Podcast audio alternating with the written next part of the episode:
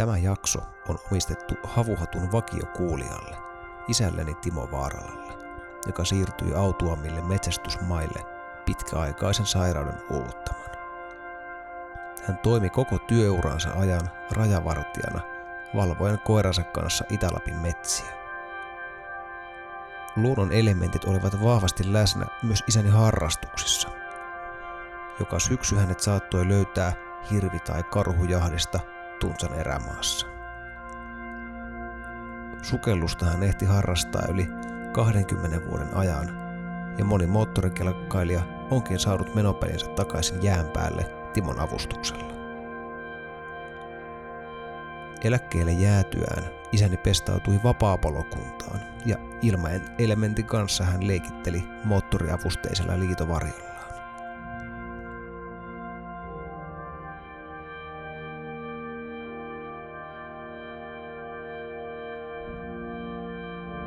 Olen isälleni ikuisesti kiitollinen, että hän initioi minut erämaan tavoille useilla yhteisillä reissuillamme pitkin Lapin korpimaita. Näitä taitoja ja tapoja lupaan parhaan kykyni mukaan siirtää omalle jälkipolvelle.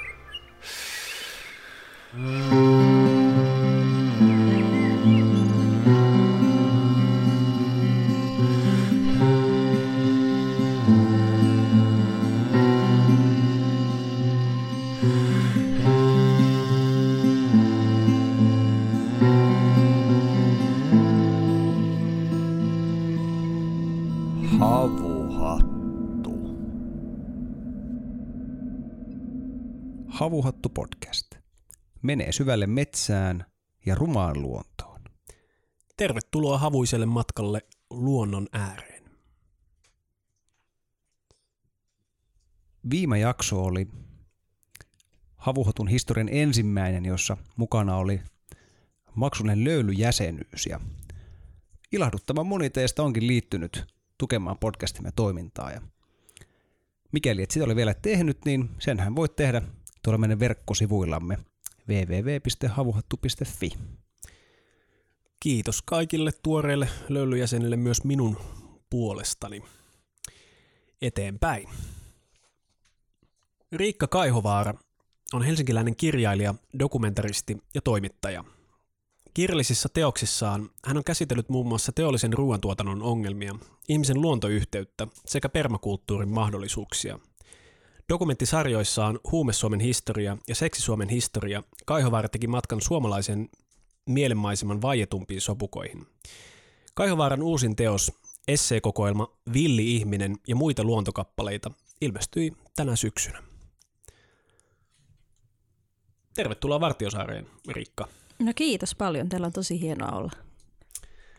Joo, meillä on tässä tämmöinen kuulaan syyspäivän alkava ilta ja on itsekin ollut täällä vähän luontopolulla tänään etsimässä syötäviä sieniä ja ää, poiminut muun muassa tyrnimarjoja tuossa pihalla olevasta puusta. Tämmöinen oikein mukava syyspäivä ollut. Onko tämä Riikka sulle ensimmäinen kerta Vartiosaaressa? Öö, mä mietin, että olisiko tämä mun kolmas kerta. Okei. Okay. Tänä Joo. kesänä olin yhden kerran ja sitten kolme-neljä vuotta sitten olin yhden viikonlopun niin yövyinkin täällä. Joo. Hmm. Kerrotko vähän sitä yöpymisen reissusta? Että, No se oli tuossa insinöörien majalla kaveriporukalla ja se oli mun ensikosketus Vartiosaareen ja vedettiin myös se luontopolku läpi. Ja Vartiosaari teki minun suuren vaikutuksen. Varsinkin tuolla huipulla on jotenkin semmoisia hienoja paikkoja, kun toiseen suuntaan katsoo, niin on suorastaan semmoinen niin kuin erämainen maisema. Ja kun katsoo toiseen suuntaan, niin oranssi metro vilistää siellä. Että täällä on sellaisia aika voimallisia kontrasteja. Joo, kestovitsihän tuossa saunan terassilla istuessaan, kun katsotaan noita elementtitaloja tuossa vastarannalla on, että itse asiassa niillä on paljon paremmat näkymät kuin meillä, vaikka me ollaan täällä luonnon keskellä, mutta se olisi luo tämmöistä kiinnostavaa kontrastia. Kuitenkin ollaan ihan niin kuin lähellä kaupunkia, niin kuin monta kertaa tässä podcastin aikana ollaan todettu. Kyllä, mutta täällä on semmoinen jännä niin kuin vähän maaginen tunnelma silloin heinäkuussa, kun olin täällä erään itselleni hyvin tärkeän ihmisen kanssa ja oli hieno reissu, mutta meille syntyi molemmille semmoinen fiilis, että tämä saari on pikkusen silleen, että se ei niin kuin päästä luokseen. Et koko ajan oli semmoinen olo, että me ei olla nyt ihan kotona, että tässä on niin kuin jotain, että vähän haraa vastaa tämä luonto täällä näin. Et me oltiin niin kuin vierailijoita. Mistä sä luulet, että se, se tunne kumpusi? Erittäin vaikea sanoa. Siis tämähän on tosi erityinen paikka ja tosi semmoinen pienpiirteinen, mikä on myös niinku hienoa, että ihan tosi lyhyellä matkalla voi niinku siirtyä koko ajan tunnelmasta ja luontotyypistä toiseen, mutta joo, Joo, mä uskon, että mä tavoitan jotain. täällä on tosta. salaisuuksia. Tämä ei paljasta juuri. kaikkea tämä saari. Juuri näin, mm. joo. Siis äh, olin itse asiassa melkein samoin sanoin sanomassa, koska muistan, tai muistelin tänään, kun kävelin tuota luontopolkua, niin ensimmäistä kertaa niin Vartiosaaressa. Se oli juuri tämmöinen ehkä lokakuun ilta, äh, ja, ja tota, olin, olin muistaakseni äh, käymässä täällä niin kuin tutustumassa silloin tähän, tähän mökkialueeseen, ja, ja sitten lähdin yksin myöskin käymään pienellä kävelyllä tuolla ympäriinsä, ja otin vähän riskiäkin siinä, en tuntenut saarta itse asiassa yhtään, mutta se tunne oli, oli tosi mielenkiintoinen, kun tulin sieltä eh, niin kuin suorastaan Aarniometsän tunnelmasta semmoisen hyvin hoidetun pihapiirin viereen, jossa oli niin kuin jouluvalot päällä. Ja se, se vaikutti semmoiselta niin kuin, todella niin kuin, mm, ei tästä maailmasta olevalta näyltä, että tavallaan mä oon niin kuin kes, todella keskellä metsää, mutta joku on pitänyt huolta suorastaan niin kuin golfviherien näköinen sisäpiha siinä ja, ja tota, keinu siinä paikallaan ja sitten jouluvalot ikkunoissa. Eli, eli siinä oli tosiaan jotain semmoista taikaa ja samaan aikaan tiesin myös, että mulla ei mitään asiaa mennä sinne mm. pihalle. Se, ei, se, on- se on niin kuin rajattu se alue. Että täällä metsässä mä voin kävellä ihan vapaasti, mutta sinne ei ole, ei ole mitään asiaa. Tämä on hauskaa, että tämä on meidän 23. jakso tätä podcastia ja jostain syystä mä en ole ikinä tullut mainitseneeksi tätä asiaa. Siis mä oon asunut tuossa vastarannalla. Mä oon ollut niitä ihmisiä, jotka on ihan, joilla on ollut ne paremmat näkymät tänne Aivan. päin. Oho. Mä asuin sellaisessa kommunissa parikin vuotta tuossa tuossa ihan vastarannalla ja, ja mullekin kesti yli vuosi, vaikka mä olen, olen kuitenkin kohtuu innokas luonnossa liikkuja ja, ja, ja tuota, tykkään varsinkin ottaa se niin kuin lähiympäristön mahdollisimman nopeasti uudessa paikassa niin kuin haltuun, jos on muuta johonkin paikkaan. Mä teen semmoisia pitkiä kävelyitä, mitä mä normaalisti arjessa en tee, mutta aina niin kuin uuteen paikkaan muuttaessa mä haluan niin kuin kartoittaa sen, sen niin kuin alueen. Ja, mutta tämä Vartiosaari jostain syystä, niin kuin sä sanoit, se tuntuu vähän sille niin kuin etäiseltä. Se, se tuntuu olevan niin kuin, tota salmea suurempi kynnys tänne, tänne niin kuin tulemiseen. Ehkä osittain myös siitä syystä, että, että niin kuin tuolta puolta kun katsoo, niin tämähän on, mök, tämä on aika tiheästi näitä mökkejä tällä rannalla tässä, mikähän ei, ei, ei niin kuin todellakaan ole koko totuus, kun tätä saarta lähtee kiertämään ää, veneellä. Niin täällä on myös sellaisia niin kuin pitkiä luonnonrantojakin. Mutta jotenkin mä ajattelin, että tämä on niin kuin ihan täynnä, täynnä niin kuin rakennuksia tämä, tämä niin kuin saari, että ei, se, ei- se ei tuntunut kauhean kiinnostavalta. Mm-hmm. Mutta se yl- yllätys oli kyllä sitä aikamoinen, kun mä vi- vihdoin sitten tota, sain venekyydin tänne ja, ja, tuota, ja kävin seikkailemassa tuolla, tuolla metsien syvyyksissä. Hmm. Silloin kolme vuotta sitten tai neljä vuotta sitten, kun mä olin täällä yötä, niin täällähän on siis se metsäkirkko, joka on heittomerkeissä niin kuin kristillinen kirkko, mutta siellä oli joku muu harjoittanut jotain muunlaisia menoja. Siellä oli eläinten pääkalloja ja jotain niin kuin pieniä kynttilän tai tulenteon niin kuin jäämiä ja hyvin mielenkiintoinen sellainen joku riitti tai rituaali ollut siellä selvästikin. Joo, itsekin olen yksinkin pakanallisiin menoihin siellä osallistunut. Mm-hmm. Toimii siis temppelinä Nähtävästi yleisesti. Mm-hmm. mm. monenlaisten uskomusten harjoittajille. Kyllä. No, tänään on myös siinä mielessä erityinen päivä, että tänään on syyspäivän tasaus. Pitää Ah. paikkansa. Joo. Eli tota, mitenkäs Riikka, onko nämä kalendaarijuhlat, niin, niin onko näillä mitään merkitystä sun elämässä? On niillä paljonkin merkitystä. Mähän on niinku aika pakana, en kuulu kirkkoon, vanhempani eivät kuulu kirkkoon, minua ei ole kastettu. Et sinällään nuo kristilliset vuodenkiertojuhlat ei ehkä nyt kanna juurikaan merkityksiä, mutta kyllähän nämä niinku seisaukset on tärkeitä. varsinkin nyt sit talvipäivän seisaus ja kevätpäivän seisaus, koska ne tavallaan johtaa kohti valoa, että tämähän on nyt vähän, tämä on oikeastaan se kaikista synkein, koska nyt tietää, että tästä eteenpäin niin kuin päivät vaan lyhenee ja yöt pitenee ja pimeys valtaa alaa, että se on aika ahdistavakin ajatus suorastaan. Mm. Kuol- kuolema alkaa haisemaan pikkuhiljaa. Kuolema Enemmän alkaa enemmän. haisemaan. Joo, toisaalta taas sitten tämmöisissä maaseutuvaltaisissa yhteiskunnissahan on ollut varmastikin helpotuksen tunnetta myös tähän aikaan vuodesta, koska pahin työsarka alkaa olla takana ja, ja tota, mitä lähemmäs marraskuuta mennään, niin, niin voi, sitä enemmän voi varmaan viettää aikaa pankoilla ja käydä sitten vaan tunnin pari siellä puuhastelemassa ulkona. Eli, eli siinä mielessähän tämä on myös muuttunut, koska niin kuin ollaan puhuttu, muistaakseni ainakin Kaamusjaksossa puhuttiin, että että nykyään me yritetään saada maailma valmiiksi vuoden loppuun mennessä, joka on se kaikista pimein aika, mikä on sinänsä vähän niin kuin väärinpäin. Joo, kyllä mä haaveilen elämästä, jossa mä voisin olla nimenomaan just marraskuussa vapaalla töistä ja kaikista velvoitteista ja jotenkin Mm. niin kuin liikkua ulkona päivänvaloaikaa, mitä ei niin kuin konttorityötä tekevänä Mm. pysty tekemään, mikä on tosi ahdistavaa, että on pimeätä kun menee töihin ja pimeätä kun lähtee. Mm. Ja jotenkin tekisi mieli vaan fiilistellä sitä pimeyttä ja jotenkin niin kuin antautua sille ja olla rauhassa ja Mhm. silleen, mutta jotenkin tämä nykymaailmahan pakottaa niin kuin päinvastaiseen. Mm-hmm. Kyllä. No, sä oot Helsingistä kotosin. Millaista ympäristöä sun elämässä on ollut, sanotaanko sun lapsuusvuosina tai, tai nuoruusvuosina? Näkisit sä, että tämmöinen niin kuin, rakentamaton ympäristö esimerkiksi on näytellyt merkittävää roolia silloin, tai ylipäätänsä, miten sä kuvailisit? Mä luulen, että mulla on aika tyypillinen 80-luvulla syntyneen lapsen lapsuus mm. lähiössä, Joo. mikä tarkoittaa siis betonilähiötä, mutta kaupunkimetsiä ja metsiköitä, kallioita kuitenkin tosi vahvasti. Että ihan tosi paljon on kolunut siellä niillä kallioilla ja metsiköissä, mutta en pidä sitä mitenkään erityisen, en tavallaan lähde romantisoimaan sitä omaa lapsuutta, että jo lapsena hakeuduin metsään, niin kuin monet tekee. Et Mä luulen, että se oli aika semmoinen keskiverto Hmm. meininki. Mutta tuli juostua kuitenkin noissa metsissä. No tuli sen verran, kun lapset siihen aikaan juoksi. Nykyään ei enää juokse niin paljon, että Mm, mm, Mitä juoksisi, jos sen saisi? juoksis varmaan, jos sais. niin. Tai ei olisi niin paljon pelejä ja älylaitteita ja muuta, mikä vie sen ajan ja kiinnostuksen. toisaalta ehkä Pokemon Go'n myötä sitten ja geokätkeilyn myötä saattavatkin sitten vähän enemmän, enemmän mennäkin Kyllä. viime vuosina. Ähm, törmäsin tuossa, kun googlasin tämmöiseen Helsingin Sanomien juttuun, jossa 14-vuotias Riikka kertoi äh, kokemuksestaan Luon- Luontoliiton toiminnasta. Muistan hyvin sen jutun. Joo. Muistan myös sen karmean kuvan, joka siihen otettiin. Sitä kuvasi näin. Joo.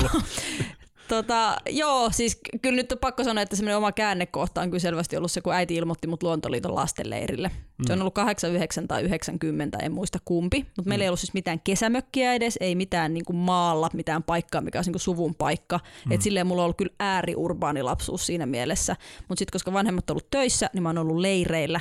Mm. Ensin kaikenlaisilla muilla leireillä, kunnes sitten vihdoin löytyi ne Luontoliiton leirit, mitkä kolahti kovaa.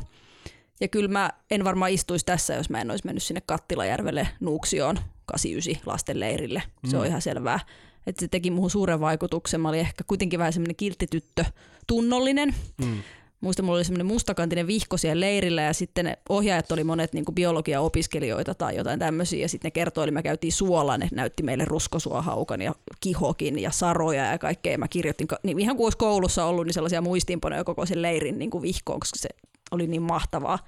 Että jotenkin se luontohomma niin kuin kolahti silloin. Ja siitä se sitten lähti. Sitten mä kävin joka kesä ensin lastenleireillä, sitten nuorten leireillä, ja sitten kun mä tulin tarpeeksi vanhaksi, niin menin itse ohjaajaksi sit luontoleireille.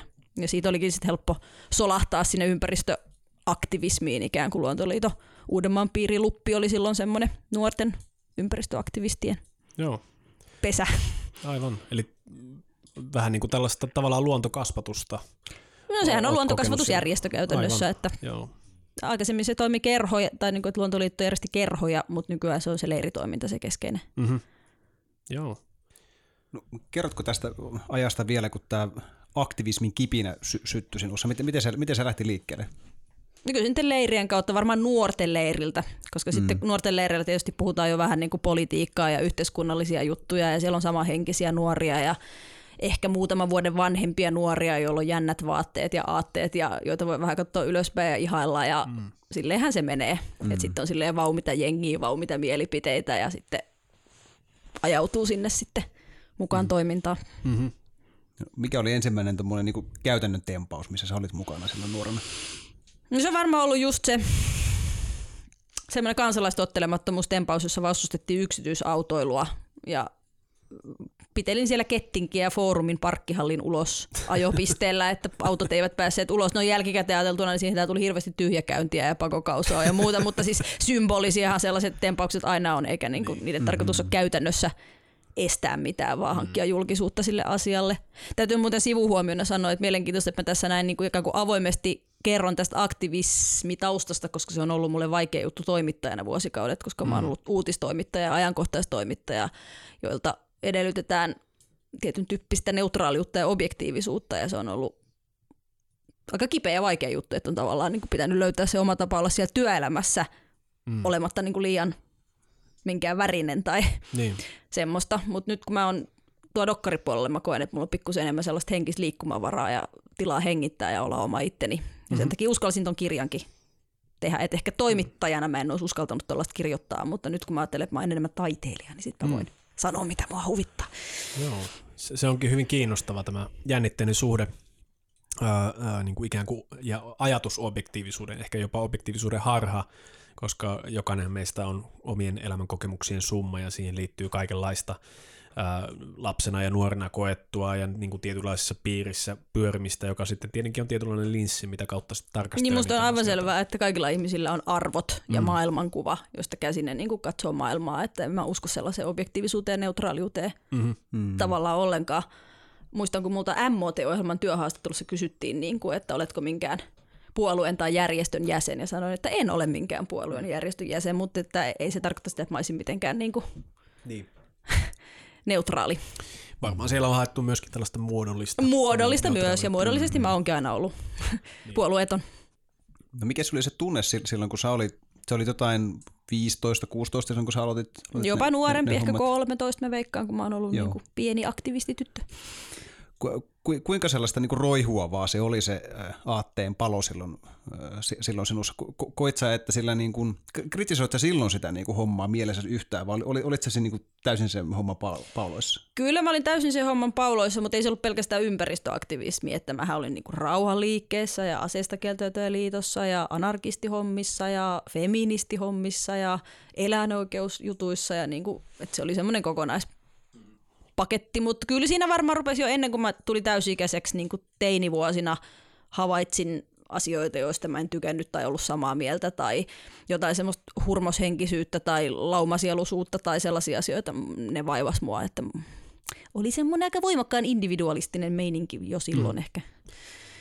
Niin, silloin 90-luvulla tuli ensimmäistä kertaa tapetille tämmöiset niin kuin erilaiset ympäristö- ja luonnonsuojeluteemat ihan, ihan toisella tavalla kuin mitä aikaisemmin. Kyllä, ja monet sellaiset, mitkä oli silloin kauhean radikaaleja ja ehkä jopa vähän paheksuttuja asioita, mitä itse silloin kannatti ja ajoi ja meuhkas tuolla, niin ne on nyt ihan niin kuin täysin mainstreamia ja niin kuin kansainvälisten kokousten aihe. Siis vaikka ilmastonmuutos tyypillinen esimerkki, että se on läpäissyt koko yhteiskunnan täysin, mutta silloin kun mä oon tuolla jostain ilmastonmuutoksesta huutanut megafoni 95, niin sehän on ollut ihan supermarginaalista. Että niin kuin, no hy- kiva tietysti huomata, että ne omat tärkeät jutut on niin kuin tullut muillekin tärkeäksi. Ajat muuttuu. No ihan sitten vastikään sä oot, sä oot ollut tuolla Mustarinda-yhteisössä viimeistelemässä tätä viimeisintä ää, esseekokoelmaa.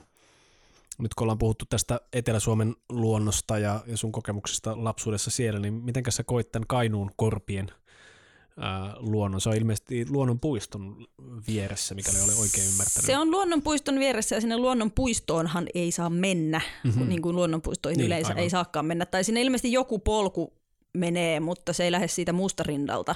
Mutta se mustarindahan on se luonnonpuiston vieressä sillä tavalla, että se metsä, mikä sen mustarindan vieressä, niin se on käytännössä yhtä hienoa ja luonnontilasta kuin se itse luonnonpuisto. Eli siis käytännössä aivan huikea mesta.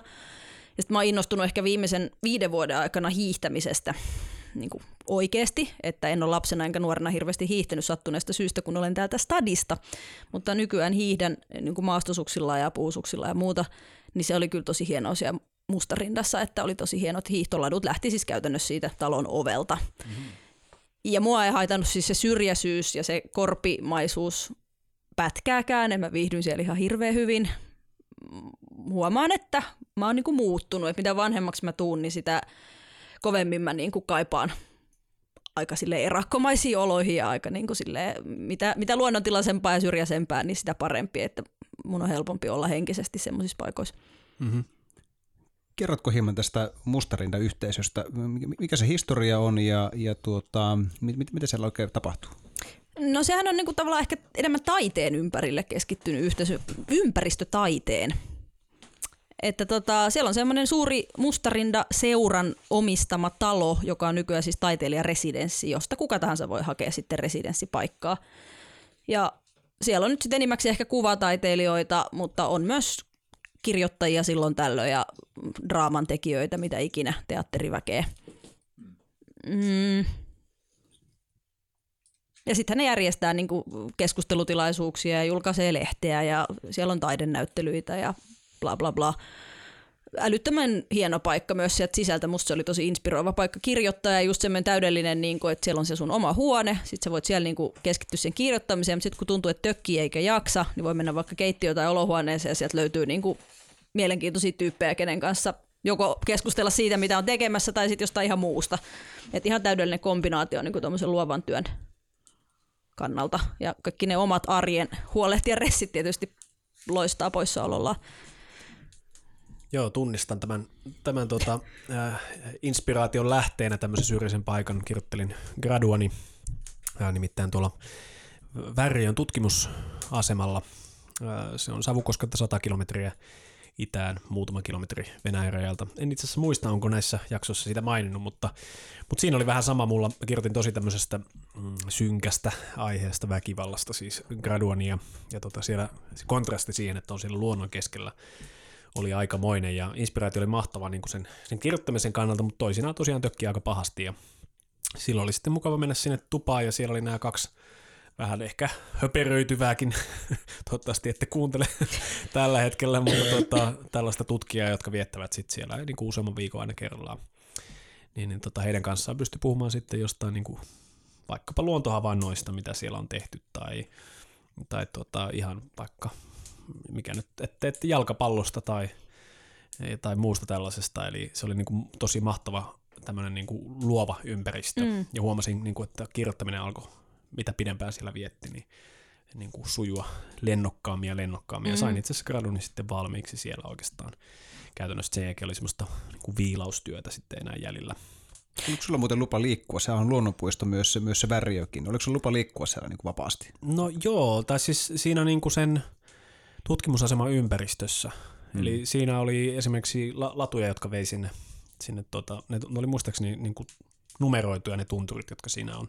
Kyllä, niin sinne tunturi, vitoseen muistaakseni. Joo, olisiko ollut kakkostunturi, joka lähti siitä saman tien ylös, niin, niin sinne sai mennä. Mutta kyllä ne vähän varoitteli, että no elää nyt liikaa lähes siellä kulkemaan. Että heillä itselläkin oli se yksi moottorikelkkareitti, mitä sai ajaa sinne se 10-20 kilometriä sieltä parkkipaikalta, eikä ne muuten sitten ajellut minnekään niin kuin huviksensa että kyllä kunnioittivat sitä, sitä luonnonpuiston rauhaa siellä.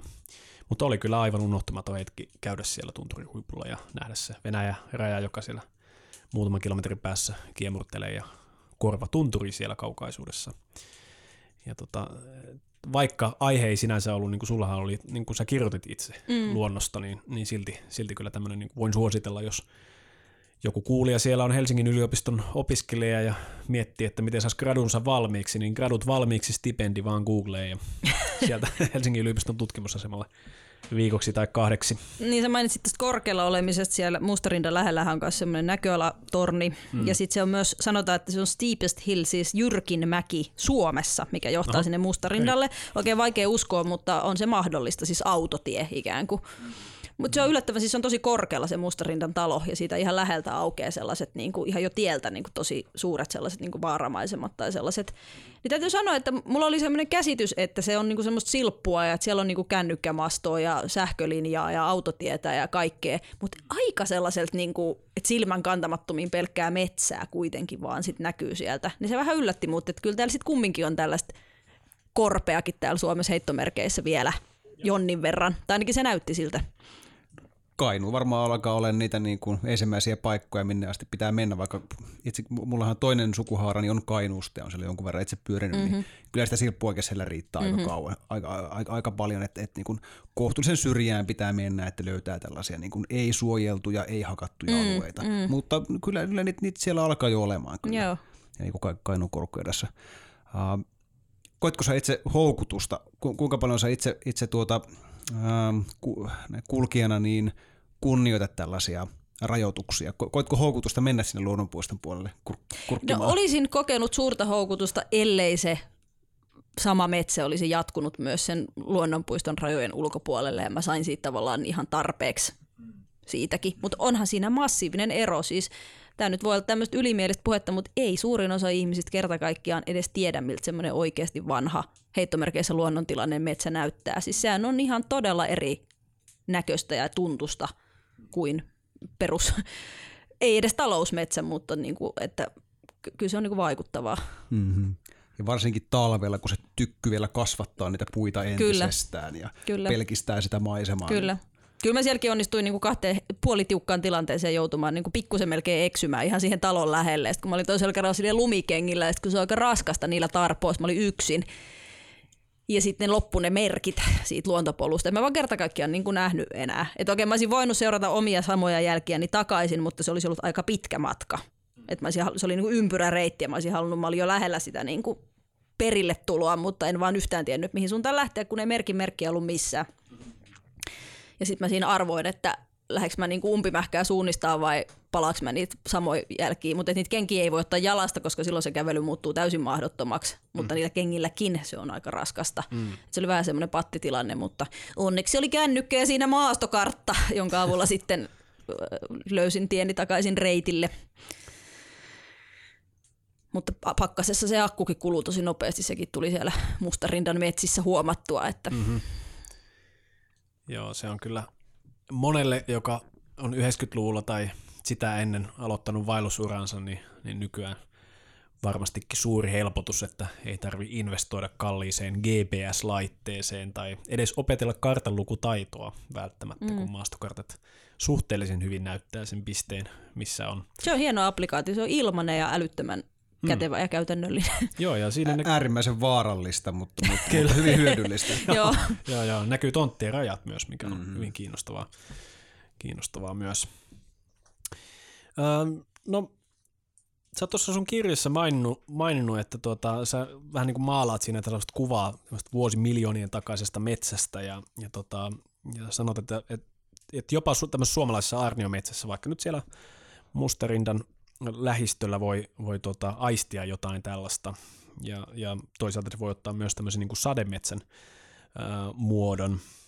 Ää, mitenkä, ootko sukeltanut niin kuin, ulkomailla johonkin tämmöiseen, mikä on antanut sulle tämmöistä tunnetta tällaisesta jostain vuosimiljoonien takaisesta metsästä vai onko nämä lähinnä täällä kotimaassa? Mm, olen sademetsäalueella ollut siis Väli-Amerikassa, mutta en varsinaisesti sademetsässä. Että enpä nyt itse suorilta muista niin kuin ulkomailta sellaista kovin voimallista metsäkokemusta. Television välityksellä tai lähinnä videoiden välityksellä toi Bielovietsan metsä Puolassa on tehnyt suuren vaikutuksen. Siitä on semmoinen suomalainen 15-minuuttinen lyhyt dokumentti tehty, jonka nimeä muista, joka on mielettömän hieno. Niin sitä dokkaria katsoessa, mä kat- se on semmoinen lohtudokkari, se oli pitkään netissä ilmaiseksi. Aina kun oli paha mieli, mä katsoin sitä jotenkin niin kuin vajosin siihen Bielovietsan hienouteen. Si- Siinähän on semmoista niin kuin muinaisuutta jotenkin tosi paljon. Sitten toinen hieno on tuolla Virossa, Koillinen Kaakko, Lounais-Virossa, Virtsun lähellä. Ilmeisesti Viron vanhin luonnonsuojelualue, Puhtu. Mä en ikinä muista, onko se Laetsalo vai Laetlatu, mutta jompikumpi. Niin se, siellä on myös semmoinen vanha tota, niin kuin lehtometsä, missä on semmoinen vaan hervottoman iso tammi, johon tarvii siis oikeasti niin kuin seitsemän aikuista, että saa kädet sen ympäri. Ja sitten my- myös tota, tosi iso mänty, tam ja mänd. Ja sitten tietysti semmoinen hieno lehtometsän meininki, että keväällä niin kuin paljon kukkia ja karhulaukkaa ja semmoinen niin kuin aluskasvillisuus kukoistaa siellä väljässä metsässä. Mutta siellä tulee myös semmoinen niin kuin maaginen fiilis, ja siitä tiedetäänkin, että se on niin kuin jonkinlainen jäänne, että se on semmoinen pieni niin kuin niemi, missä se on. Että tämmöistä metsää siellä, niin kuin siellä on ollut ja Keski-Euroopassa ja varmaan Suomessakin niin mm-hmm. joskus ja paljon. Ja sitten tulee semmoinen, että ei jumalauta, nämä on isoja nämä puut, että mm. minkälaista täällä olisi ilman ihmistä, että olisiko nämä tämän kokoisia. Joo, ja mainitsitkin tuossa, kun soudettiin, että, että teet tällä hetkellä nyt tämmöistä dokumenttiprojektia, jossa käytte paljon tuolla Elisaaressa, niin sain itsekin kunnian, kuten tuossa viime jaksossa mainitsinkin, niin, niin käydä tuossa kesällä sitten tuota purjeveneilemässä siellä ja, ja viettää siellä sitten päivä. Ja, ja siellä se Elisaaren tammimetsähän on niin kuin lehtomainen Ihana. paratiisi suorastaan. Ja, ja tosiaan siellä ainakin itse on kokenut, että voi kun aistia jotain semmoista ikiaikaista, jotain niin kuin ennen kuin me, meillä oli täällä suuremmat sivilisaatiot täällä Suomessa, niin, niin Etelä-Suomessa on jotain tällaista ollut. Ja kun itse Oulusta kotoisin, niin se on myös hyvin eksoottista, koska ei tietenkään Oulussa siellä mäntyjen ja hiekkaharjujen luvatussa kaupungissa ole mitään, mitään tällaista kuin siellä Joo, musta on hauska kuulla, että sä pystyt tunnistamaan sen taianomaisuuden, vaikka oot Oulusta, koska se on mun siis suosikki luontotyyppi. Mä tunnen siitä jotain semmoista outoa häpeää välillä, että mä tykkään nimenomaan siis niinku lehtometsistä ja nimenomaan sellaisista, missä on niinku paljon jalopuita. Et niinku tammet. Siis se on tavallaan aika epäsuomalaista jollain tavalla, mutta sitten tietysti voidaan puhua ajasta, että okei nyt täällä ei ole kauheasti semmoisia niinku suuria tammia ja tammilehtoja tai jalopuulehtoja, mutta on täällä ollut. Ja siis ihminenhän tämän havupuuvaltaisuuden on tietyllä tavalla osittain saanut aikaan, niin kuin mikä Suomessakin on. Tarkennatko hieman tuota väitettä vielä? Väitettä, no tietysti metsäteollisuushan on niin kuin hävittänyt paljon lehtipuita ja sellua tilalle, että se on muovannut tätä suomalaista metsää tosi paljon. Tämä itse liittyy noihin leireihin, multa jäi sanomatta, että se mun, niin kuin, vaikka mä oon Helsingistä kotoisin, niin se The Place on siis Bengtsorin saari tuolla Hangon edustalla, joka on siis, jossa Luontoliiton Uudenmaan piirin kesäleirit järjestetään, ja se on, no siellä on kaikkia mahdollisia luontotyyppejä, se on just semmoinen pienpiirteinen älyttömän hieno saari. Mutta se paikka, missä se Luontoliiton leirit ja teltat aina on, niin se on nimenomaan sellaista niin kuin suojeltua lehtometsää ja missä on paljon isoja tammia. Et mä oon jotenkin leimaantunut niin kuin siihen. Mm-hmm. Se on niin kuin se mun semmoinen rakkain luontopaikka tietyllä tavalla. Joo, hyvä kun mainitsit tämän, koska useimmiten me kysytään tätä, että Kyllä, mikä on se sun Kyllä, sielun kyllä. metsä. ja että- se Elisaari on niinku tietyllä tavalla hyvin samantyyppistä mm. ja viihdyn siellä Elisaaressa hirveän hyvin ja voin ihan ihan tunnustaa, että yksi syy miksi valitsin nämä henkilöt dokumenttiini kuvattaviksi oli se, että saan viettää sitten aikaa siellä ihanassa Elisaaressa. Joka on kyllä senkin siis kiinnostava ihan niin kuin luonnon kannalta, mutta myös siksi, että siellähän on ollut asutusta hirvittävän pitkään. Ja se näkyy siellä. Et siellä on jotenkin semmoinen, mistä mä tuossa kirjassakin jossain kirjoitan niin kuin sellaisesta ihmisen ja luonnon niin kuin harmonisesta yhteiselosta. Että se niin kuin tapahtuu, mutta se tapahtuu niin kuin satojen vuosien jälkeen. Että sitten jotenkin ne asettuvat toistensa lomaan niin kuin ne puutarhat ja pellot ja talot ja se villimpi luonto. Ja se on jotenkin se, tosi semmoista tyynnyttävää ja tyydyttävää niin kuin olla siellä Elisaaressa. Mm-hmm. Joo, siellä tuntuu, että on niin kuin kaikki harmoniassa. Kyllä. Että vaikka käy siellä syömässä, siellä on mahtava vähän enemmän tämmöinen fine dining suuntaan menevä ravintola, ja, ja tota, kun siellä on hyvä ateria edessä ja vaikkapa sinne lasi valkoviiniä niin, ja katsoo sitä peltomaisemaa, niin silti tuntuu, että on vähän niin kuin ikään kuin keskellä luontoa tavallaan, mm. koska, koska ei, ei ole sellaista niin kuin betonia ja Ja ne ei ole ristiriidassa tavallaan. Se Niin. ihmisasutus ja se villiluonto siellä saaressa ei ole ristiriidassa. Mm. mm-hmm. kyllä. Kuvailitko juuri Otto tämmöisen niin romantikolle niin täydellisen tavan nauttia tällaista niin kuin No ilman muuta, vehreästä luontoympäristöstä. hyvin mukavasti, vaivattomasti. Eli, eli tota, jos, jos haette siis vaivatonta luontokokemusta, niin Elisaari on myös siihen erinomainen. Nyt kun tätä keskustelua on muuten jatkunut riittävän kauan, niin nyt kehtaan ehkä korkata, että en ole sillä hutikassa heti alusta alkaen. Voidaan leikata tämä pois tai jättää jaksoa ihan kuin haluat. Ole hyvä vain. Täällä on myös, myös alkoholitonkin vaihtoehto, Joo. jos haluaa ottaa siitä välihuikkaa. Sä kirjoitat sun oman luontosuhteen muodostumisesta tosi kiinnostavalla tavalla tuossa tuossa sun esseekokoelmassa. Ää, Mä lainaan ihan suoraan tästä sun tuota, teoksesta. Ähm, ihminen oli näytelmän pahis, luonnolle oli varattu uhrin rooli. Minä olin tilasta, tilanteesta riippuen joko sankari tai syyllisyydessä kieriskelevä konna. Ja lopulta kuitenkin koit jonkinlaisen tämmöisen yhteyden mm, kokemuksen ehkä luonnon kanssa sit tällaisella siirtolapuutarhapalstalla. Kerro tästä kokemuksesta vähän lisää. No joissain varhaisemmissa tuon kirjan versioissa siinä on ollut vielä enemmän kaikkea henkilökohtaista. Mm-hmm. Enkä ehkä halua, ne siivottiin sitä pois, koska ne ei ollut kirjallisesti timanttisen hyviä. Mm-hmm.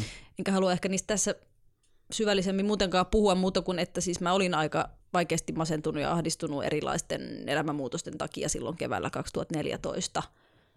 Ja sitten jotain niin kuin rupesi tapahtuu, jotain niin kuin erilaista. Että se luonnossa oleminen ja puutarhassa oleminen, ja mä nyt rinnastan ne tässä, vaikka voidaan toki keskustella niiden eroista, niin se rupesi tuntuu vaan tosi erilaiselta. Että niin kuin mä kirjoitan tuossa, niin se tuli jotenkin niin kuin lähemmäs se luonto, ja mä rupesin saamaan siitä niin kuin enemmän jotain semmoista niin kuin lohtua ja apua ja tyydytystä ja helpotusta kuin aikaisemmin. Mm-hmm. Mun mielestä kiinnostavaa siinä oli se, että, että tämä ei varsinaisesti ehkä tapahtunut niinkään missään Aarnion metsässä, vaan vaan, vaan tämmöisessä niin kuin ehkä jopa aika kaupunkimaisessakin ympäristössä. Luuletko sä, että sillä oli jotain niin kuin vaikutusta siihen, että, että tällainen syntyi tämmöinen syvempi yhteys ympäristöön? En mä usko, että sillä paikalla ehkä lopultakaan oli niin kuin merkitystä. Että se nyt sattuu olemaan se luontoympäristö, missä mä sinä keväänä aikaa niin kuin vietin, niin se oli se siirtola puutarhamökki. Ja sinällähän kyseenalaista myös tämän tavallaan niin kuin erämaan käsitteen, että on joku koskematon hieno luonto tuolla jossain ja sitten on joku urbaani maailma, joka on jotain muuta, että kyllä se villiluonto niin kuin sekoittuu ja on molemmissa läsnä ja itse asiassa Helsingissähän on aika paljon niin kuin, hienoja vanhan metsän länttejä ja nimenomaan siis just vaikka petoeläimiä, petolintuja, mitä niin kuin tuosta kun meet sata kilsaa Helsingistä, niin siellä on niin kuin, peltoa ja puupeltoa, että niin kuin, tavallaan en osta sitäkään argumenttia, että, että varsinkaan pääkaupunkiseutu olisi niin kuin automaattisesti pelkästään hyvin urbaani paikka. Päinvastoin täällä syntyneelle, niin mulle tämä Vartiosaari on niin kuin Helsinkiä ja tämä on hyvinkin niin kuin villin luonnon kansoittama paikka. Niin kuin ihmisen kulttuuriympäristö ja villin luonnon sekauttuminen, sehän niin kuin parhaimmillaan voi luoda niin kuin tosi niin kuin hyvin erilaisia luontokokemuksia kuin taas mitä, ja, ja ehkä jopa, jopa niin kuin, ähm, jännittävämpiäkin luontokokemuksia kuin, kuin se äh, koskimaton erämaa. Äh, esimerkiksi mä olen itse kotoisin Lapista ja aika paljonkin kulkenut, kulkenut niin kuin Lapin tiettymillä erämailla. Ja mä en ole missään muualla nähnyt niin paljon villieläimiä kuin Helsingissä. Mm. En missään muualla. Mm. Ja se oli mulle, mulle niin kuin suuri yllätys, kun mä muutin tänne. Mä näin niin kuin ensimmäistä kertaa elämässä niin näin ketun Joo. tuossa tota, Vuosaaren sillalla. Joo. Joo, siis mä oon Käpylässä asunut lapsuuteni ja nähnyt muun muassa hirven siellä Sofianlehdon kadulla, missä meidän koti oli. Mm. Niin kuin siinä kadulla. Autotiellä kettuja mä näen niin kuin koko ajan ja siis niin kuin kaikki mahdolliset muut pieneläimet päälle. Niinpä. Joo, ja mun mielestä tässä ehkä me tullaankin aika lailla tähän, tähän niin kuin, uh, yhteen niin isoista teemoista, mikä varsinkin tässä sun esseekokoelmassa tuli esille, eli, eli luonto, suhteeseen, niin kuin me sanotaan, tai niin kuin itse usein sanot luontoyhteyteen. Ja silloinhan me tietenkin niin kuin Pihla Salmisen kanssa esimerkiksi kun juteltiin, niin joudutaan kysymään aika perustavanlaatuisia kysymyksiä siitä, että mikä on luonto. Ja kun mä mietin tätä jaksoa varten ehkä myös semmoista niin kuin omaa luonto suhdetta. Tai itse asiassa mä tykkään tosi paljon tästä luontoyhteys. Mä ehkä aion nyt tota, kääntyä tässä luontoyhteyden puoleen enemmän niin, niin mä huomasin, että itse asiassa mullekin esimerkiksi nuorena aikuisena, niin, niin ilman muuta ää, ne vaellusmatkat Hettäpallaksella ja, ja tota, pimenevät talviyöt ää, Äkäsjärven mökillä oli, oli niin kuin hyvin keskeisiä luontoyhteyden rakentajia, mutta enemmän kuin mikään sitä rakensi semmoinen päivittäinen ää, yhteys ympäristöön face-to-face työntekijänä tuolla Kampin narikkatorilla. Eli se todella paljasti elementeille, eli siinä sai kokea kesällä pahtavaa hellettä, talvella 20 asteen pakkasia ja, ja 4-6 tuntia päivässä useampana päivänä viikossa, niin silloin oikeasti oppi esimerkiksi pukeutumaan oikein ja ää, oppi niin kuin säätelemään itseään sen mukaan, että et, et miten kannattaa liikkua, jotta sä pystyt pitämään itse suurin piirtein, jos se nyt hengissä, niin ainakin niin kuin suurin piirtein tolpilla, että pystyy edelleen toimimaan ja sen jälkeen jatkaa siitä vielä opiskelumenoihin ja, ja muuta. Eli sinänsä äh, mä oon valmis menemään jopa niin pitkälle, että vaikka me tehtäisikin tämmöinen erotus rakennetun ympäristön ja rakentamattoman ympäristön välille, niin kun puhutaan luonnosta, niin Kampin narkkatori on luontoa siinä, missä tämä Vartiosaaren äh, ikivanhat puut. Äh, se on vain ihmisen rakentamaa luontoa. Eli useimmat meistä olisi valmiita sanomaan, tai jos mietitään tämmöistä vertauskohtaa, että kävellään vaikka jossain viidakossa, ja sieltä tulee vastaan semmoinen 5000 vuotta vanha temppeli, niin loppuuko se luonto siihen, kun me nähdään se temppeli? Vastaavasti, kun jos meidät ensin ollaan Vartiosaaressa ja sitten otetaan auto tuosta ja ajetaan Narikkatorille, niin missä vaiheessa sitä matkaa se luonto loppuu ja, ja tota, ei-luonto alkaa. Eli, eli mun mielestä sitä semmoista rajakohtaa ei oikeastaan voi tehdä. Ja sikäli tämmöinen luontoyhteyden rakentaminen voi tapahtua kaupungissa, siinä missä tuommoisessa rakentamattomassakin ympäristössä. Kyllä, tekisi mieli siterata itse itseäni tuosta kirjasta, että ihminen ei pysty näkemään niin kuin luonnon ja kulttuurin välistä tai luonnon ja ihmisen välistä rajaa, koska me olemme sillä rajalla. Mutta sitten mä vielä tarkennan, että me olemme se raja. Mm-hmm. Eli jotenkin sen takia meidän on oikeastaan mahdoton tehdä sitä määritelmää, koska me ollaan se raja itse mm-hmm. tietyllä tavalla. Mutta niin tuli vaan tuosta mieleen, mä jätin tuosta esseenkirjasta senkin pois, mä oon hirveän siis tuottelias kirjoittaja tai semmoinen, mulla on semmoinen työskentelymetodi myös dokkareissa ja kaikessa mitä mä teen, mä haalin ja tuotan aivan siis hemmetisti, kuinka paljon täällä kehtaa kiroilla. tota, Ihan niin vitusti kuin haluat. Joo, niin tota, tekstiä ja sitten siis, että mulla on tavallaan niin tuossa kirjassa on parisataa sivua, mutta mulla on varmaan 600 sivua sellaista, mitä mä oon jättänyt niin veke materiaali, mutta kokonainen esse esimerkiksi erämaista jäi pois. Ja tota, siinä puhun esimerkiksi erämaa-sanan etymologiasta. Siis viron kielessähän erämaa ei suinkaan tarkoita mitään niin kuin luontoaluetta, vaan yksityisaluetta. Mm-hmm. Eli jos näet kyltin jossain erämaa, mun kaverit oikeasti pisti iltahämärissä teltan pystyyn, kun ne näki erämaa kyltin ja aamulla tuli vihainen isäntä, että pois minun pihaltani.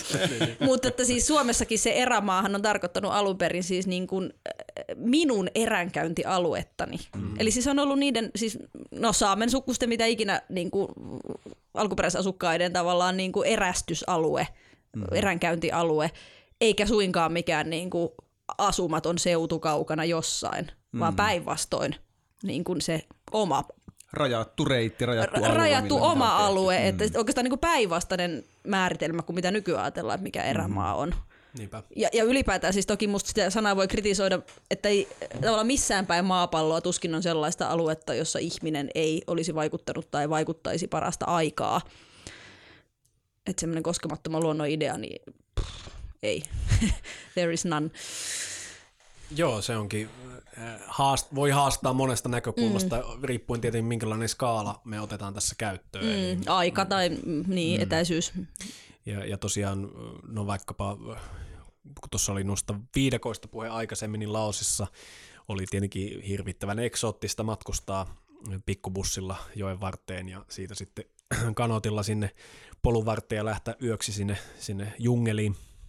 Mutta sitten matkan varrella kävi selväksi, että se osa sitä viidakkoa, missä me tarvottiin se, se tota parin yön reissu, niin se oli juuri semmoinen mukavan koskematon, kun taas sitten sen ympärillä oikeastaan ihan kaikkialla oli sitten kiinalaisten vuokraamia maita ja ne käy siellä hakkaa puut ja sitten kymmenen vuoden päästä hakkaa ne uudestaan ja sitten vuokra-aika loppuu ja ne antaa sen takaisin täysin köyhtyneenä, eli eipä sekään ollut kuin ehkä semmoinen enemmän illuusio siitä, että nyt ollaan jossain keskellä todella kaukana kaikesta ja keskellä syvää luontoa. Se on semmoinen 200 metriä leveä putki, mitä pitkin tätä niin vietiin. No ei, ehkä ei 200 metriä, mutta, mutta ehkä 10 mm. kilometriä tai jotain. Mm. Tämä menee ehkä tavallaan sinne diipimpien kelojen puolelle, mutta tuskin ollaan valmistauduttu tähän teemaan, mutta siis tuosta erämaasta mä just siinä poisjääneessä esseessä pohdin sitä, että mihin ihminen tavallaan tarvitsee sitä erämaan käsitettä, mikä meidän nykyään on. Että onko se kuitenkin semmoinen olo, että, että se on vähän ahdistava ajatus, jos sellaista erämaata ei olisikaan. Et, et me tavallaan niin kuin tarvitaan se ajatus jostain niin kuin meitä suuremmasta ja vähän sellaisesta pelottavasta ja tutkimattomasta ja pimeästä tuolla jossain. Ja munkin mielestä se on niin kuin tyydyttävä ajatus. Mä en ole koskaan ollut esimerkiksi Kaldoaivin erämaassa, mutta pelkkä se niin kuin nimi jotenkin houkuttaa ja vetää mua puoleensa, että siinä on semmoinen niin kuin joku semmoinen maaginen elementti, että hitto jossain tuolla on jotain, mistä me ei kauheasti tiedetä tai mikä ei ole meidän hallussa tai kontrollissa me tarvitaan semmoista me ihmiset, mä sanoisin. Ainakin minä tarviin. Joo, tuo on, tulee tosiaan, nyt päästään oikeasti, niin kuin sanoitkin, tänne, niin, kuin niin sanotusti seuraavalle tasolle, koska ainahan kun puhutaan luontoyhteydestä, niin me joudutaan puhumaan myöskin ihmisen yhteydestä itseensä. Ja tästä ollaan tässä podcastissa kyllä ollaan, ollaan tuota jauhettu Joonaksen kanssa ja monien vieraiden kanssa ja koetettu vähän niin kuin selvittää sitä, että mikä se itse sitten on. Ja sä sanotkin tuossa kirjassa, että myöskin niin kuin luonto vain, vain on. Se on mun mielestä tosi hyvä pointti, mutta päteekö se myös pohjimmiltaan ihmiseen? Mitä sä oot mieltä? Pahan heitit. Tosi pahan. Mä ehkä ajattelen silleen, että ihminen ei ole tavallaan pohjimmiltaan ikään kuin mitään. Ja se ei ole niin kuin missään tapauksessa ainakaan niin kuin hyvä tai paha tai itsekäs tai epäitsekäs. Mua ei tavallaan niin kuin ehkä kiinnosta edes pohtia sitä, että mitä ihminen pohjimmiltaan on. Mä ajattelen, että ihminen on semmoinen sillä tavalla kuitenkin kulttuuri, olento tai eläin, että, että se ympäristö ja se, just se kulttuuri niin kuin tuottaa sen, että mitä meistä tulee. Mm-hmm. Ja me voidaan olla ihan mitä vaan, riippuen siitä, että minkälaiseen maailmaan tai paikkaan me synnytään. Niin.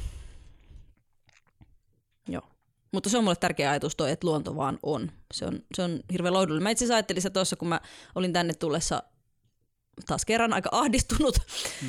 Ja vielä tuossa bussissakin ahisti, mutta sitten heti kun mä lähdin kävelemään tuota pientä polunpätkää Reposalmen tietä kohti tänne Vartiosaarta ja sitten siinä on se yksi iso tammi siinä matkan varrella ja siinä on kaikkea muutakin. Siinä jotenkin niin kuin ehti jo vähän niin kuin sille kierrokset laskea siinä kävelyn aikana ja mä sain niin kuin jo siitä lyhyestä kävelystä niin kuin tosi paljon voimaa ja mä olin silleen, että, että on just tätä, että tossa toi on toi tammi.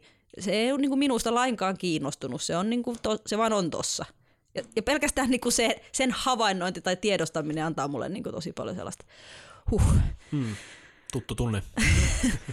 Mutta eikö toi um, ajatus tuossa takana, eikö, eikö, eikö se ole tavallaan, jos sä haluat luoda rehellistä suhdetta mihin tahansa asiaan, niin se on niinku aivan lähtökohta se, että sä niinku hyväksyt sen olemassaolon ja annat sen olla mitä se on, etkä yritä sitä niinku vaan muuttaa joksikin sellaiseksi niinku ideaaliksi, mitä sä haluaisit, että se on.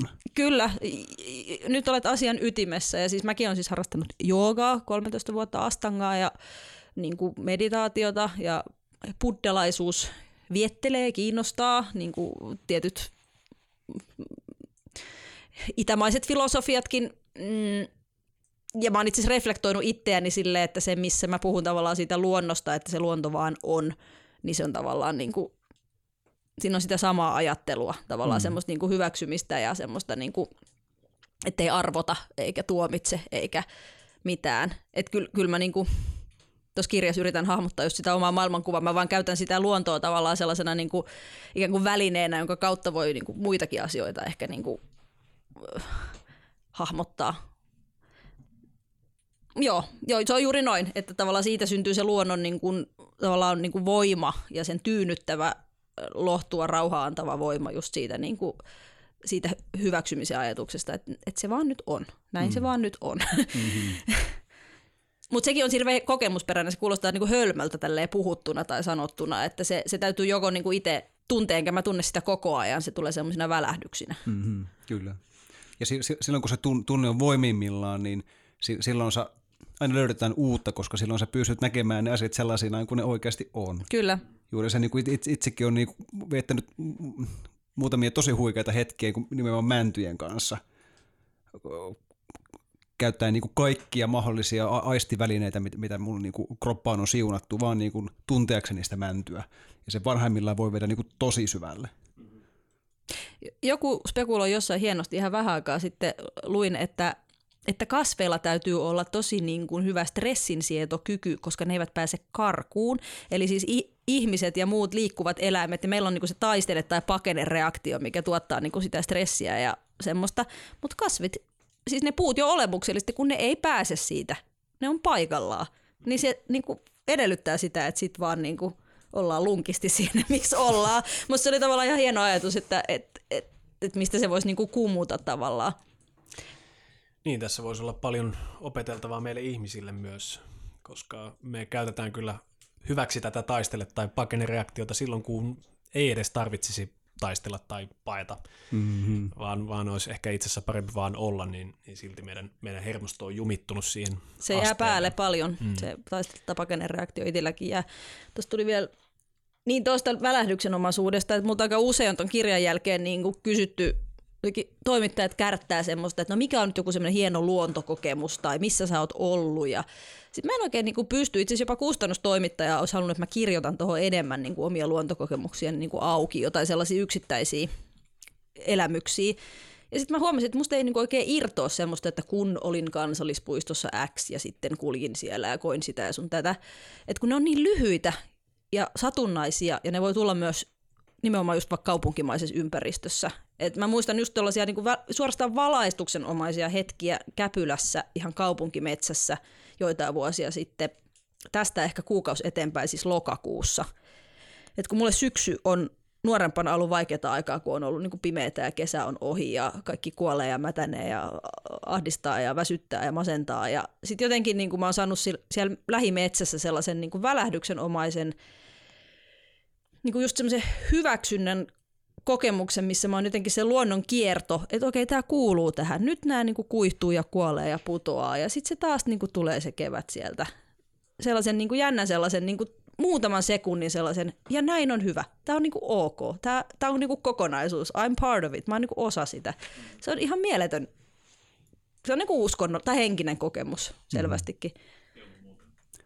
Koska sen hyväksymisen kautta sä löydät kauneuden siinä kuolemassakin. Kyllä, juuri niin. Mm.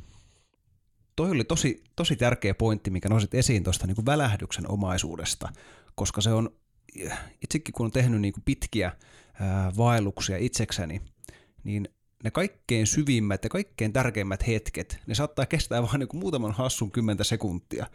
Ja ne on, ne on niin kuin, siinä hetkessä sä ymmärrät, että okei, tämän takia mä niin kuin tulin tänne. Ja sitten kaikki muu on sitä hiihtämistä ja halon hakkaamista ja, ja niin kuin hien pyyhkimistä ja, ja, ja perseen pyyhkimistä. Ja ka- ka- Banaalia ja niin arkista ja vähän rasittavaa. Just näin. Ja sit, se, koska sitä on kaikkea sitä banaalia arkesta niin paljon, niin se myös unohtuu hyvin helposti se muutaman kymmentä sekuntia. Mutta jossain sisimmässä sä muistat sen, ja, ja se, on se, se on nimenomaan se juttu, mikä mut ajaa uudestaan ja uudestaan metsään. Ja ne on sellaisia juttuja, mitä, mitä ei niin kuin kysyttäessä, niin, niin myöskin niitä on äärimmäisen hankala sanallistaa. Äärimmäisen hankala. Todellakin, ja mä en ole edes yrittänyt tuossa kirjassa sanallistaa juuri niitä hetkiä. Mm-hmm. Enkä äskenkin toi, mitä mä selitin tuosta lokakuisesta kaupunkimetsästä ja vuoden kerron hyväksymisestä ja kuolema. Kuulostaa vaan ihan niin kuin pöljältä. Ei, se niin kuin, mm. ei sitä pysty tavoittamaan niin kuin sanoilla sitä kokemusta. Aina voi silti yrittää.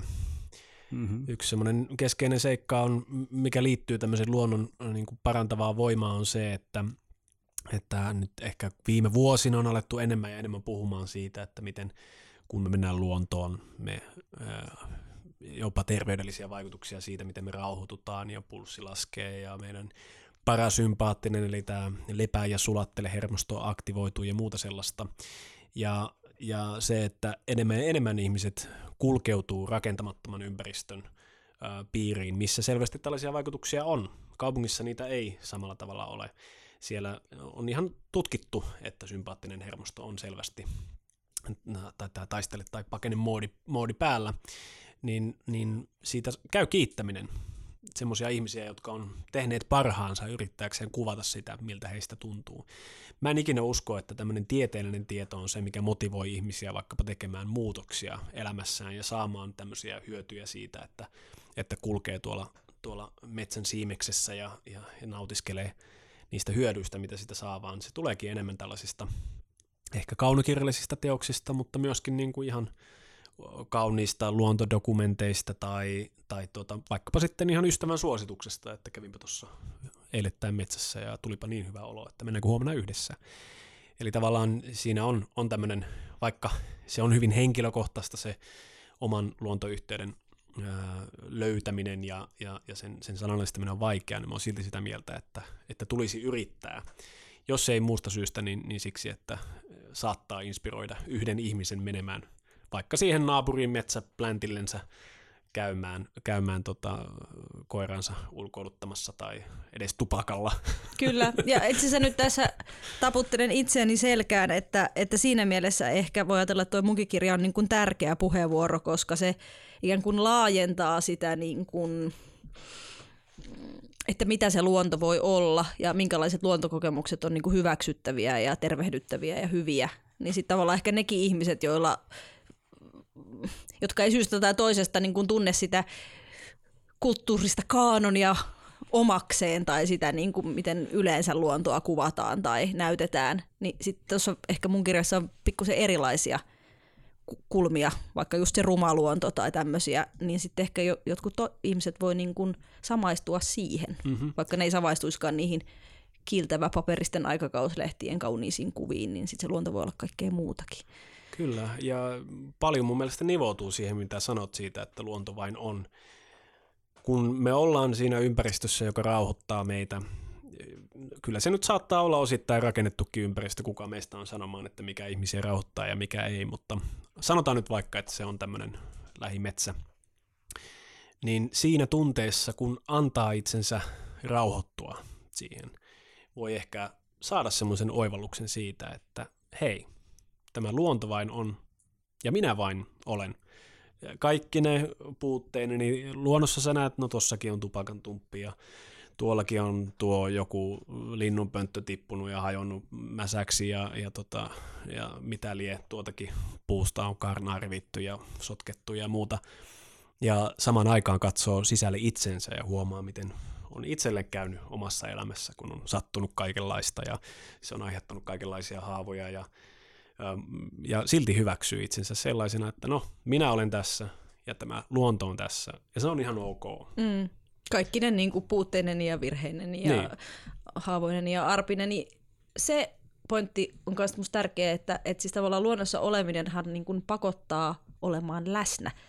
Että tavallaan niin kuin, että kaikki luontohavainnot, mitä sä teet, niin pakottaa läsnäoloon. Mä oon huomannut sen niin kuin lintujen kohdalla, että silloin jos mä oon ihan mielipuolisen ahdistunut vaikka, niin mä saatan saada hetkellistä helpotusta jonkun niin kuin linnun bongaamisesta, koska siinä on sellainen, niin kuin, mä poistun tavallaan siitä mun mielen syövereistä siihen hetkeen, että okei, nyt toi on tossa, mikä se on, miten se käyttäytyy, miltä se näyttää. Se on niin automaattisesti läsnäoloa, se luonnon havainnointi aina.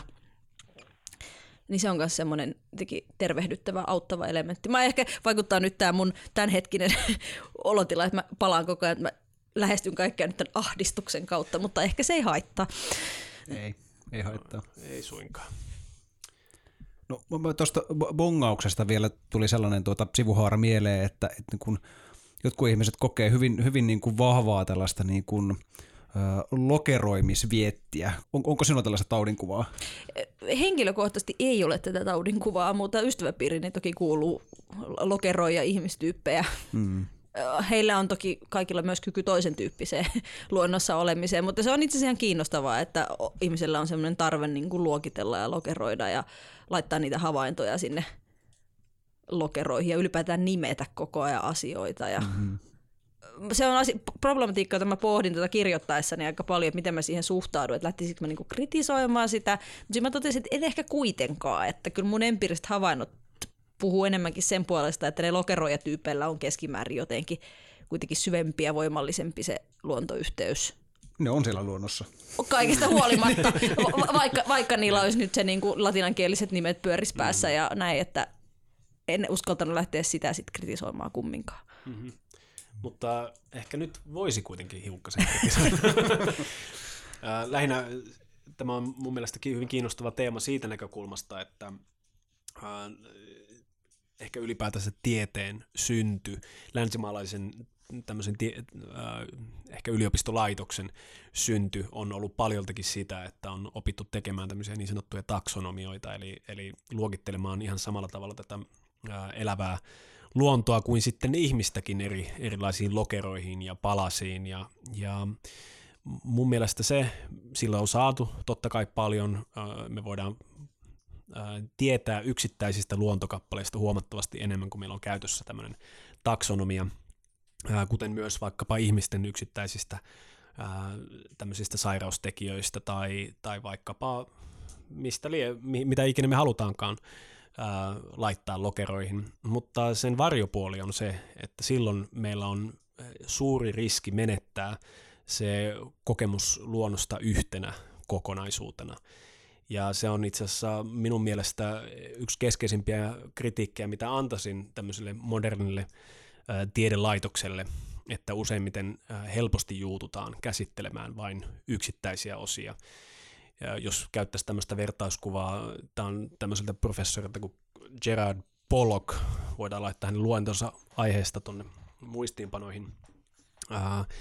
Hän, hän puhuu tämmöisessä Ills of Science-luennossa siitä, miten, miten jos mietitään tiedettä tämmöisenä puuna, niin, niin nykyaikana se on helposti se tieteellinen ura sitä, että koko urasi pyrit olemaan se maailman ykkösnimi siellä yhden oksan, yhden haaran pienessä sivuoksassa, joka on se sinun erityisalasi, mikä tarkoittaa sitä, että silloin voit saada myöskin rahoituksen ja tehdä siitä tutkimusta loppuelämäsi, kun taas sitten ne rungon kysymykset ja juurten kysymykset on niitä, mitkä jää helposti käsittelemättä.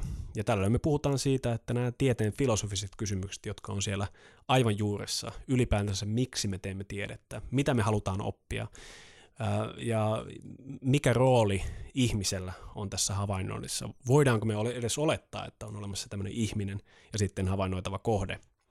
Ja harmillisen vähän näitä käsitellään. Itse olen tieteen filosofian kursseilla paljon opiskeluaikana pyörinyt ja nämä on just niitä kysymyksiä, mitkä jotenkin kätevästi onnistutaan ohittamaan. Ja, ja silloin mun mielestä tehdään paljon hallaa sille, mitä tiede pyrkii ehkä saavuttamaan, Joo, tietoa. nyt mulla on täällä kaksi sormea ikään kuin pystyssä, jotta muistaisin mun pointit, toi herätti mun hirveästi ajatuksia. Ää, joo, mä oon samaa mieltä ja itse asiassa on tapahtunut meidän elinaikana jopa, että se tiede on tavallaan niin kuin kapeutunut ja kapeutunut. Kun katsoo niin kuin sekä yhteiskuntatieteiden että varsinkin luonnontieteiden vaikka väitöskirjoja ja aiheita, niin nehän on ihan äärimmäisen spesifejä. Ne on jonkun yhden tietyn solutyypin, soluaineenvaihdunnan muutos, niin kuin paadi nanosekunti jotain, niin kuin semmoisia tosi suppeita, että tavallaan kun miettii jotain Da Vincin aikoja, että minkälaisia niin kuin yleisneroja sen ajan tieteentekijät on ollut, mutta vielä 80-luvun alussakin mun mielestä niin kuin tieteen tekeminen on ollut tietyllä tavalla paljon laaja-alaisempaa ja niitä juuren ja rungon kysymyksiä enemmän käsittelevää. Et nyt se menee vaan koko ajan sinne pienempiin niin kuin, hiussuoniin tai pieniin oksiin ja se ei välttämättä ole hyvä asia, se ei välttämättä enää lisää meidän ymmärrystä maailmasta, vaan saattaa jopa vähentää sitä. Eikö sitä kutsuta reduktionismiksi, niin kuin tavallaan sitä pilkkomista osiin, oli se sitten niin kuin lajeja tai maailmaa ylipäätään, niin kuin ilmiöitä ylipäätään. Musta se on kielteinen ilmiö ja niin kuin tekee, tekee hallaa meille. Uh, Joo, ja sitten lähti, niin sä puhuit tuosta taksonomiasta, niin joo, mä oon itse asiassa jonkin verran perehtynyt tuohon Karvon linneeseen ja sen ajatteluun, niin kuin, mm. ja sehän on taksonomia isä tietyllä tavalla. YouTubesta löytyy semmoisen bändin kuin Rytke videoita, jossa mm. mä oon ikään kuin laulajana tai spoken word artistina. Öm, mä en muista sen biisin nimeä, mutta mä oon itse siis kirjoittanut sen runon kautta ne sanotukset, ja se käsittelee Karvon linneetä. Laitetaan muistiin Karvon linne, Uppsalan uusi aatami, bla bla bla bla bla, mutta siinä siis puhutaan siitä, kuinka se luokitteli myös mielisairaudet mm-hmm. luokkiin ja, ja ihmismielen tietyllä tavalla niin kuin pilkko sillä samalla kaavalla, kun se pilkko niin kuin kasvit ja eläimet ja sienet ja kaikki. Ja tietysti myös esimerkiksi niin kuin eugeniikassa tai rodujalostuksessa niin tämä sama niin kuin ajattelu, luokittelu, mittaaminen, mm-hmm. niin on taustalla. Se on itse asiassa aika monen niin kuin sellaisen vähän niin kuin pahan ilmiön takana. Ja monen hyvänkin. No niin hyvänkin ehkä. Mm-hmm. Mutta nyt ollaan niin herkullisen aiheen äh, kynnyksellä, että mm, mä ehdotan, että jotta me päästään tänään löylyihin, niin käydään lisäämässä puuta saunaan ja siirretään sitten seuraava taso tonne löylyosuuden puolelle. Kyllä, täytyy kuulijoille kertoa, että täällä on tunnelma vahvasti muuttunut. Me aloitettiin päivän valossa ja nyt täällä liekit loimottaa meidän kasvoillemme ja on tämmöistä hämärää. Kyllä, yö alkaa pian ja olemme saaneet rakennettua riittävän mehukkaan cliffhangerin, joten voimme nyt laittaa tämän maksuttoman osuuden tästä purkkiin, mutta sit, sitä ennen ähm, tähän ihan loppuun myös maksuttoman osuuden kuulijoille ähm, laitetaan ähm, pätkä Werner Herzogin dokumentista. Kerrotko Riikka tästä pätkästä hieman jotain?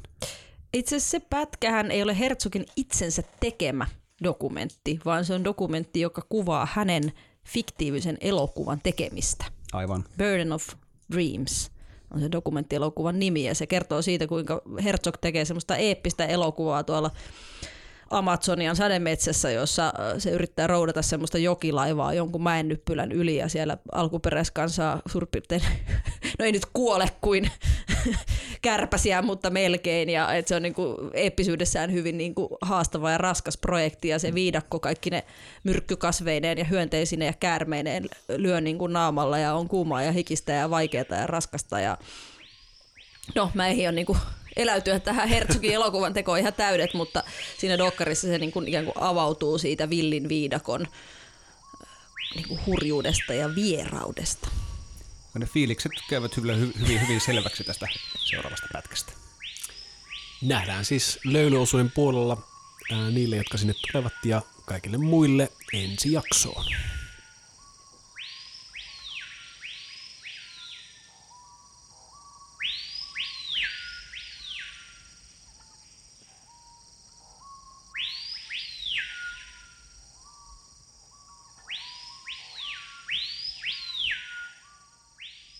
And nature here is vile and base. I wouldn't see anything erotical here. I would see fornication and asphyxiation and choking and fighting for survival and growing and just rotting away. Of course, there's a lot of misery, but it is the same misery that is all around us. The trees here are in misery and the birds are in misery. I don't think they, they sing, they just screech in pain.